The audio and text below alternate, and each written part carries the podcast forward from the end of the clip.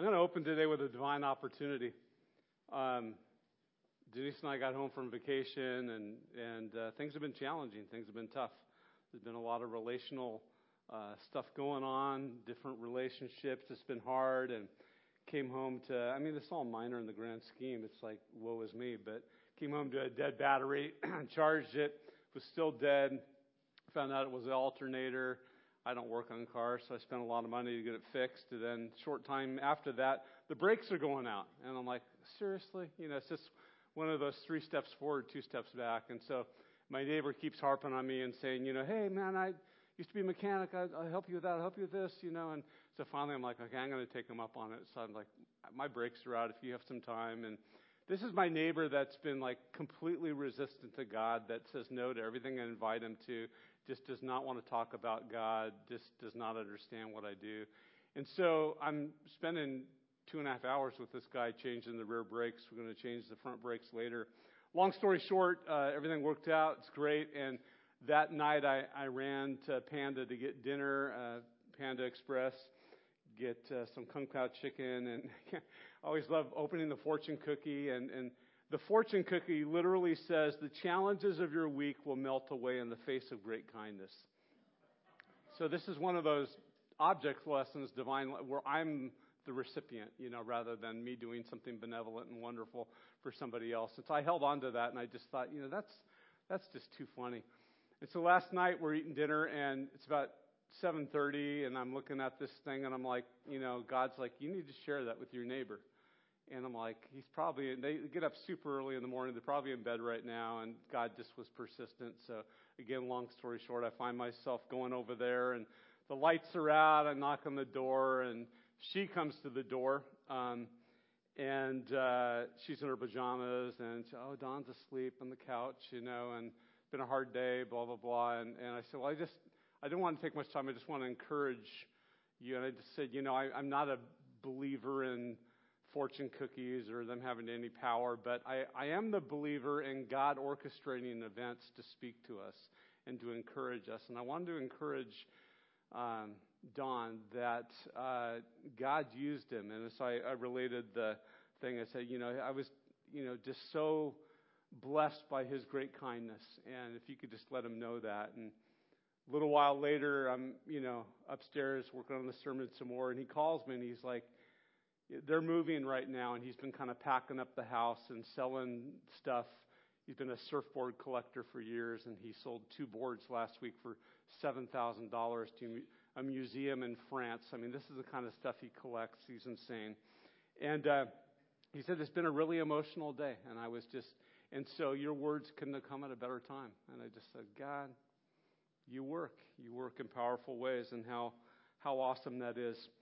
We're talking today about God's faithfulness, fruit of the Spirit, and we're got one more after this, actually 2 more, but today's on faithfulness, and I would guess that most of you here know the words of Lamentations chapter 3, 22 and 23, and yet you don't know that you know them, but those words are, the steadfast love of the Lord never ceases, his mercies never come to an end. They are new every morning, great is thy faithfulness. How many of you know that song? So you probably know it because you've sung it. But like Jeremiah 29:11, for I know the plans that I have for you, says the Lord, plans to prosper you and give you a future and a hope. We forget the words right before that. And this is a similar case. Lamentations is written by the prophet Jeremiah. He is known predominantly as the weeping prophet, because he had a hard ministry. We don't know of a single convert in all of his years of faithfully proclaiming God's word and being faithful. And yet he was faithful to his call. He was faithful to the Lord. And he got picked on a bunch, and he had tough times. And this is what Jeremiah says right before those words. The thought of my suffering and homelessness is bitter beyond words. I will never forget this awful time as I grieve over my loss. You're like, whoa, what's going on? Well, it's 586 BC, and Israel has just been sacked, and the temple has just been burned, and the Israelites are being carted off to captivity in Babylon. And he is bummed, seriously bummed. He is despondent. He is despairing. The thought of my suffering and homelessness is bitter beyond words. I will never forget this awful time as I grieve over my loss. But this next phrase is transformative. Yet I still dare to hope when I remember this. Yet I still dare to hope when I remember this. The faithful love of the Lord never ends. His mercies never cease. Great is his faithfulness. His mercies begin afresh every morning. Whatever you're going through today, whatever you're going through this week, whatever you're going through right now in your life, you and I can dare to hope because of the faithfulness of God. It's very similar to the goodness of God that we talked about last week. If you weren't here last week, we talked about experiencing the goodness of God involves trusting God's heart, that all of his motives and all of his intentions are true and he has the power to back it up. It means trusting his plan, that he has a good plan for us. And then finally, trusting his timing. And we talked last week about Jeremiah 29:11, that all the plans for us are good and future with the hope, but it was going to take 70 years for that to be fulfilled because of the captivity. And that involved generations of waiting, and that's not easy. But today we are banking on the faithfulness of God, and we're going to talk about faithfulness as it relates to God and faithfulness as it relates to us. But I've titled today, Dare to Hope, because it is precisely because of the faithfulness of God that you and I can get up every morning and dare to hope despite the circumstances in our life, despite what's going on, be it good or bad. And I want to suggest to you today that faithfulness, as I think about faithfulness throughout Scripture and just in general, to me, faithfulness involves consistency. It involves consistency. And I believe faithfulness is about consistency of character, it's about consistency of words, and it's about consistency of actions. And we're going to talk about all three of those today. Faithfulness involves consistency of character, consistency of words, and consistency of actions. As we talked about goodness last week, we acknowledge that we can't make ourselves good. Out of all the fruit of the Spirit, we can try and be joyful, we can try and be loving, we can try and be patient, but I cannot make myself good. You cannot make yourself good. Scripture says all of our righteousness, our best efforts are like filthy rags when compared to a perfect holy God. Only God can make us holy, can make us perfect. And faithful is a lot the same. I mean, we have moments of faithfulness, but on the most part, we are faithless, broken people that break our promises, that are inconsistent in our words, inconsistent in our actions, and have violent swings in our character. Only God can do that. But as we talk about the faithfulness of God, what he does, again, flows out of who he is. What he does is an extension of who he is.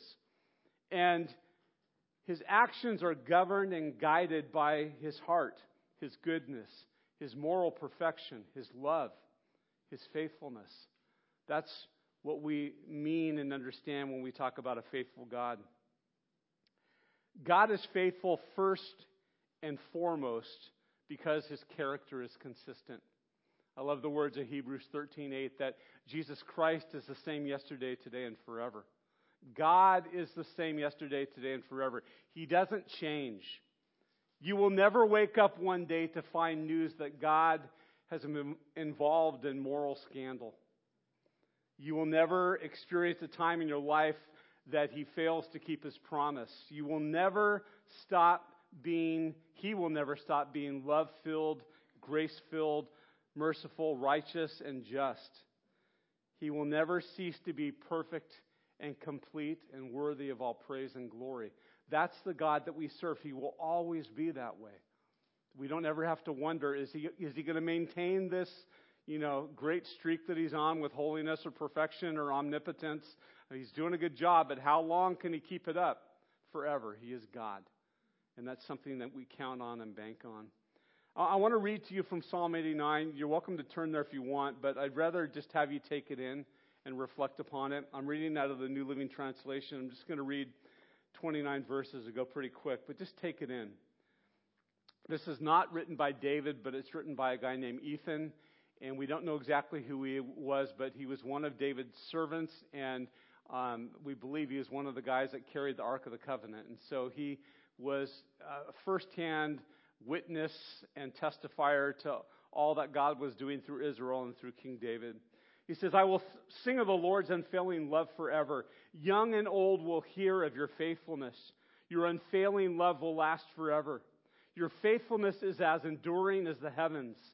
The Lord said, I have made a covenant with David, my chosen servant. I have sworn this oath to him. I will establish your descendants as kings forever. They will sit on your throne from now until eternity. All heaven will praise your great wonders, Lord. Myriads of angels will praise you for your faithfulness. For who in all heaven can compare with the Lord? What mightiest angel is anything like the Lord? The highest angelic powers stand in awe of God. He is far more awesome than all who surround his throne. O God of heaven's armies, where is there anyone as mighty as you, O Lord? You are entirely faithful. You rule the oceans. You subdue their storm-tossed waves. You crushed the great sea monster. You scattered your enemies with your mighty arm. The heavens are yours. The earth is yours. Everything in the world is yours, for you created it all. You created north and south. Mount Tabor and Mount Hermon praise your name. Powerful is your arm, strong is your hand. Your right hand is lifted high in glorious strength. Righteousness and justice are the foundation of your throne. Unfailing love and truth walk before you as attendants. Happy are those who hear the joyful call to worship, for they will walk in the light of your presence, O Lord. They rejoice all day long in your wonderful reputation. They exult in your righteousness. You are their glorious strength. It pleases you to make us strong. Yes, our protection comes from the Lord, and he, the Holy One of Israel, has given us our King. Long ago you spoke in a vision to your faithful people. You said, I have raised up a warrior. I have selected him from the common people to be king. I have found my servant David, and I have anointed him with holy oil. I will steady him with my hand. With my powerful arm, I will make him strong. His enemies will not defeat him, nor will the wicked overpower him. Verse 24, my faithfulness and unfailing love will be with him, and by my authority he will grow in power. I will extend his rule over the sea, his dominion over the rivers. He will call out to me, you are my Father, my God, and the rock of my salvation.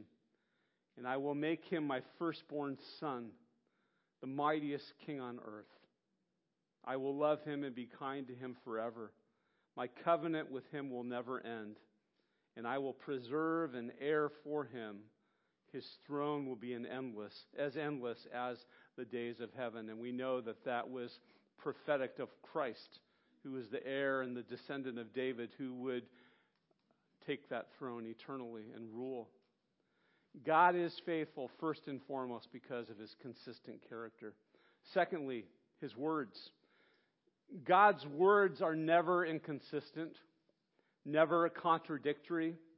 He doesn't say one thing and do another thing.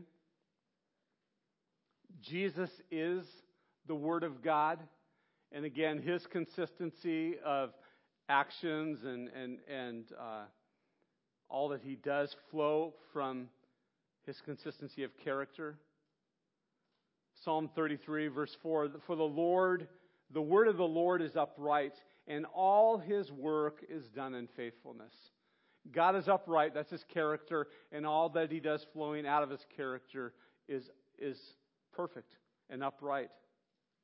God's words are not just comforting and peaceful and hopeful, they are life-giving, and they are powerful. I love Hebrews 4:12. For the word of God is alive and powerful. It is sharper than the sharpest two-edged sword, cutting between soul and spirit, between joint and marrow. It exposes our innermost thoughts and desires. His words, His promises, His predictions are reliable because they're true. They're not just well-wishing thoughts, but they are true. And they're backed by His omnipotence, His ability to do all things. That's the power of our God. I love Psalm 91. Many of you love this passage as well. Those who live in the shelter of the Most High will find rest in the shadow of the Almighty. This I declare about the Lord. He alone is my refuge, my place of safety. He is my rock, and I trust Him. For He will rescue you from every trap and protect you from deadly disease. He will cover you with His feathers. He will shelter you with His wings. His faithful promises are your armor and your protection. So we clothe ourselves in the promises of God because they're not just good thoughts or good words, but they're powerful. If God has said it, it's as good as done. And He will make good on every promise, every word that He has proclaimed. And that is our comfort. That is our strength. Well, the final thing is God's actions. God's character is consistent with His nature. His words are consistent. And finally, His actions are consistent. Deuteronomy 7, verse 9. Know therefore that the Lord your God, He is God, the faithful God, who keeps His covenant and His loving kindness to 1,000 generations. With those who love Him and keep His commandments. Deuteronomy 32, verse 4. He is the rock. His deeds are perfect. Everything He does is just and fair. He is a faithful God who does no wrong. How just and upright He is. And I love Hosea. How does God prove His faithfulness to us? Out of all of God's actions, what's one of the most profound ways that He proves that to us? Well, in the language of Hosea chapter 2, verse 19 and 20, I will make you my wife forever, showing you righteousness and justice, unfailing love and compassion. I will be faithful to you and make you mine. New American Standard is, I will betroth you to myself. And you will finally know me as the Lord. We finally know God personally and begin to understand Him through relationships. He said of David in Psalm 89 that we just read, I will make you my firstborn son. You will understand what it means to relate to me as a father and son and to enter into the joyful work of your father and to partner together in kingdom work. And here He says to each one of you, even though I know you more than anyone else knows you from beginning to end, know everything about you, all of your best things and most of all your worst things. I choose not only to be your friend, but I'm gonna align myself with you. I am going to enter into a covenant marriage relationship with you. That's mind-blowing. I mean, the grace of God, the mercy of God who looks beyond our faults because of Christ's finished work on the cross and enters into a marriage relationship with us.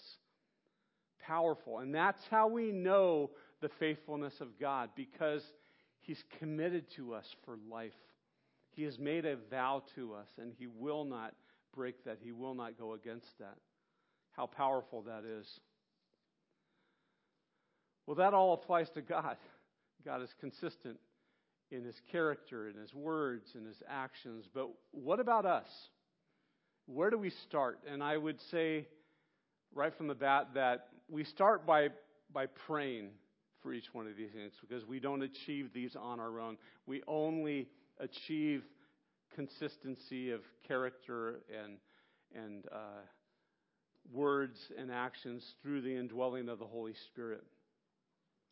I love what someone once said. They said, you sow a thought and you reap an act. You sow an act and you reap a habit. You sow a habit and you reap a character. You sow a character and you reap a destiny. Character is so important because it shapes us, it molds us. It's essential. A number of leaders from CBC went to a conference this last week, which was part of my ongoing licensing and credentialing with the Missionary Church denomination. Not Ventura Missionary Church, but the Missionary Church International.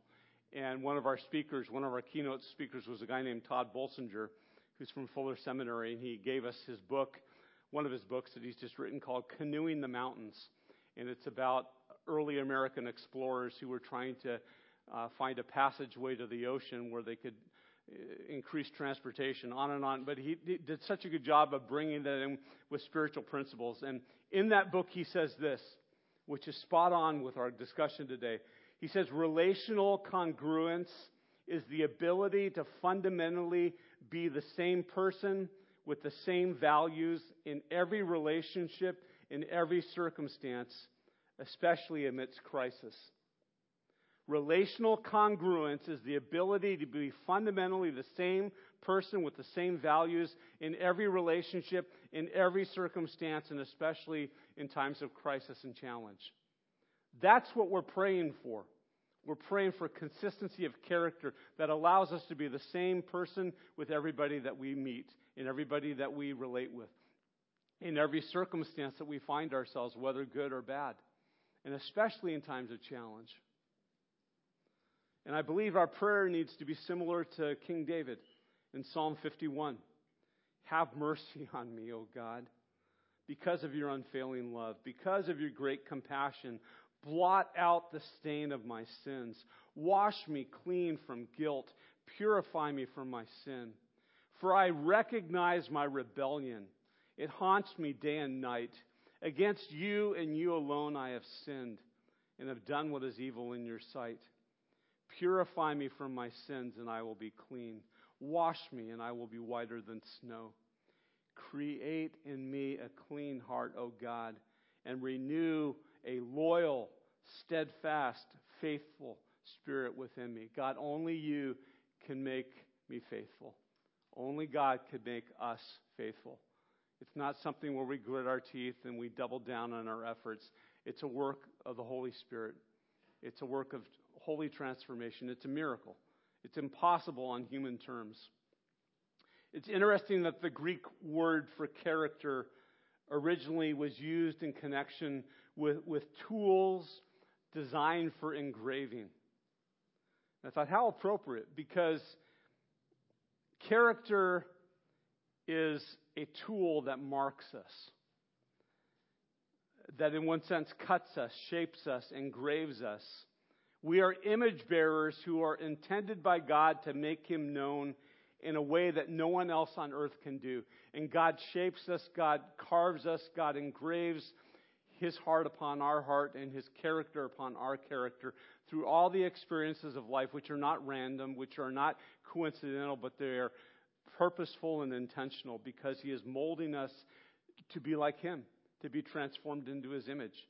And so he's carving us, and he does that with our character, because that is the core of who we are. The core of who we are. I quoted from Wayne Stiles last week. He's got this book called Waiting on God, and it's just chock full of amazing stuff. He said, God works through our waiting to strengthen our character. That was last week. Timing, trusting God's timing. God works through our waiting to strengthen our character, to develop our peace of mind by trusting him in chaos, and to teach us that we can glorify him just as much by waiting on him as we can by serving him. We want to get on with the work, with doing something for God. And God's like, you can glorify me in the waiting as well. I am doing a work in you that if you saw it, you wouldn't be able to believe it. You couldn't even comprehend it. And so trust me in the waiting. Just like Brittany was talking about growing things.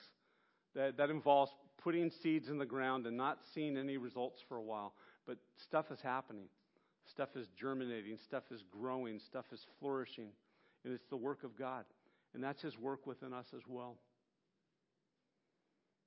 I read a story this week of a Fortune 500 company that was poised to make a major move that was unprecedented. They were about to promote a 38-year-old from being vice president to president. The young man was a very impressive businessman who had wooed and awed the board of directors. Upon completing the final interview process, the board broke for lunch with plans to offer this man the prestigious position. The young man went to lunch alone that day and was coincidentally and unintentionally followed by several of the board members who happened to stand in line behind him. Naturally, they were watching him closely, filled with pride and excitement about the coming announcement. But then everything changed. When the young man came to the bread table, he placed 2 3-cent butter patties on his tray and nonchalantly covered them up with his napkin. And then he paid for the meal, failing to reveal the stolen treasures. An hour later, a room that should have been filled with joy was instead marked by anger. And instead of being promoted to president, the young man with his promising future was fired, all for 6 cents worth of butter. And I thought, negative example, but how many times in my life, how many times in your life have we sold out for 6 cents or for something that when you thought about it was so cheap and so worthless and so vain? Friends, it's about character. And God is carving us. God is etching us. God is engraving his DNA in ours because our words flow out of that. And that's point number 2, words, our consistency of words. Being people that speak truth, that are not contradictory in what we say, because hopefully we're lifting up God's words and not just our own. I read about a boy this week who had worked in the produce section of a market. A woman came in and asked to buy half a head of lettuce. The boy told her that they only sold whole heads of lettuce because that's the way God made them. That makes sense, huh? But the woman replied, "You mean to tell me that after all these years of shopping here, I can't buy half a head of lettuce?" The boy said he would go and talk to his manager about the matter. The boy walked into the back room and said, "There's some moron out there who wants to buy only half a head of lettuce." As he was finished saying this, he turned around to find the woman standing right behind him.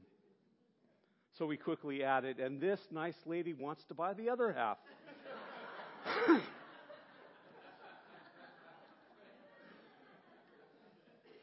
Later, the manager called the boy into his office and said, "You almost got yourself in a lot of trouble earlier, but I must say I was impressed with the way that you got yourself out of it.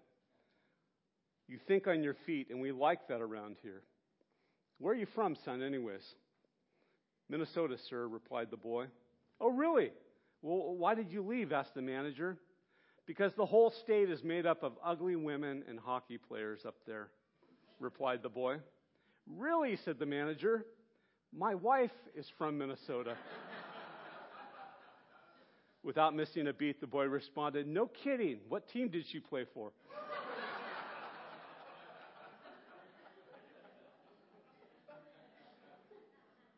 I love that, and it's a good laugh. But being consistent with our words is not about being a smooth talker. It's not about being quick on our feet. It's about, when people see you, you are what you present. You stand behind your word. You're consistent in what you say. You're consistent in what you promise. And I would add that as Christians especially, we are those who are consistently and continually lifting up the consistency of God and not ourselves. Hopefully we are people that are singing his praises and not our own. If you and I would only get out of the spotlight and let God have the stage, how often our words are just so hungry and just so desperate for validation and affirmation and acknowledgement that people might see all that we're doing and all that we are. And it's not about us. It's about lifting him up. And we have his word. And if we simply proclaim his word, we know we'll be consistent with our words because God's word does not contradict. It is not inconsistent. David says in Psalm 40, verse 10, "I have not kept the good news of your justice hidden in my heart. I have talked about your faithfulness and saving power. I have told everyone in the great assembly of your unfailing love and faithfulness." I think the best thing that we can do, friends, with our words is to lift up the Lord and to bring him glory. And that starts with getting ourselves out of the out of the focus, out of the spotlight. The third and final thing, actions. Actions. I love what Eleanor Roosevelt said. She said, one's philosophy is not best expressed in words. It is expressed in the choices that one makes. One's philosophy, one's beliefs are not best expressed in words, but rather in the choices that we make. We just talked about you reap a thought, a thought leads to an act leads to a habit leads to our character, and our character determines our destiny. Actions are so important, so important. If I were to say the 67th Attorney General of the United States, most of us would be like, yeah, whatever, who? Well, his name was John Newton Mitchell. And again, I would be like, yeah, he could be a poet or an author for all I know. But he was the 67th Attorney General of the United States. And when I say this, it'll find resonance. Who served under President Nixon. And he said this, you will be better advised to watch what we do instead of what we say. To the American public, you will be better advised to watch what we do rather than what we say. We're politicians. We can tell you anything. We can make you any promises, but you're better off watching what we do than what we say. Powerful. I read about Giuseppe Garibaldi this week, an Italian general in the 19th century, responsible, many say, almost single-handedly for uniting southern and northern Italy. And he was known for saying, give me the ready hand rather than the ready tongue. I can turn the world upside down and move mountains with the ready hand that's willing to join me rather than the ready tongue that just professes allegiance and professes availability but doesn't follow through. I was reading one of Rick Warren's books. He said, I'm looking for a second Reformation. The first Reformation of the church 500 years ago was about beliefs. This second Reformation is going to be about deeds, about actions. This one is going to be about deeds. It's not going to be about what the church believes, but about what the church is doing. So, 500 years ago with Martin Luther, we nailed the 95 Theses on the door, and it was very much about what we believed, and it was groundbreaking. But it's no longer just relevant to talk about what we believe, but it's about what we're doing, what we as the church of God are doing in this world and in this community. And finally, I love what author and pastor John Ortberg says. He says, very often God's will for you is wanting you to decide. Because decision-making is an indispensable part of character formation. God is primarily in the character-forming business, not in the circumstance-shaping business. Huge. Do we ever think about that? God doesn't just give us all the answers. He doesn't just direct us and give us wisdom with all the choices we should make, because part of forming our character, part of spiritual formation and developing us, is letting us make decisions. Because we grow through the decisions we make. Well, that didn't work out so well. I'm never doing that again. That was not honoring to God or my family. That was a disaster. And God uses us through decision-making to form us and to build us. All of these quotes by random people building up to Psalm 37, verse 3. I love this verse, and it's in the study guide this week for you guys to chew on, to ponder. But Psalm 37 is that famous psalm that says, delight yourself in the Lord, and he'll give you the desires of your heart. Verse 3 says, trust in the Lord and do good. Dwell in the land and cultivate faithfulness. What does it mean to cultivate faithfulness? Well, the Hebrew word that's used here means to feed, to fuel. But beyond that, it's interesting that this Hebrew word 63 times in the Old Testament means to shepherd. Dwell in the land and shepherd faithfulness. Cultivate faithfulness. And I thought, what a perfect example we have in Jesus Christ. In the beginning was the Word, and the Word was with God, and the Word was God. And the Word dwelt among us, lived in our presence. And we beheld God's glory. Glory as of the only begotten Son. The Word became flesh and dwelt among us. Friends, being faithful means incarnational ministry. It means living amongst the people that we serve. It means going to that place of pain and hurt or joy and relating to people on the level that they can receive it, and allowing God's Spirit to work through us to bring about the faithfulness that He desires. Planting seeds, like Brittany talked about, and being patient and waiting upon the harvest, watering it, nurturing it, weeding it, doing all that we need to do, but trusting God for the result. And I just want to close today by saying, as I started out, doing all of these things, being consistent in our character, in our words, in our actions, is insanity. It's a total pipe dream in our own efforts. And every good sermon should leave us at a place of despair. Like, how in the world do I do this? How do I accomplish this? How is this ever possible? And that's where we say the gospel. The gospel of Jesus Christ. God made a way through His Son. It is only possible through a relationship with Jesus Christ and through the empowering of the Holy Spirit. It's impossible apart from that. And that is why we need Jesus. That is why we need Jesus. Even our best efforts amount to faithlessness. Only He can make us faithful. And as we approach the table today, I'm going to invite the elders to come forward as we pray to wait upon the elements here of communion, the body and the blood of Jesus that was broken and shed for us. Will you bow with me in prayer?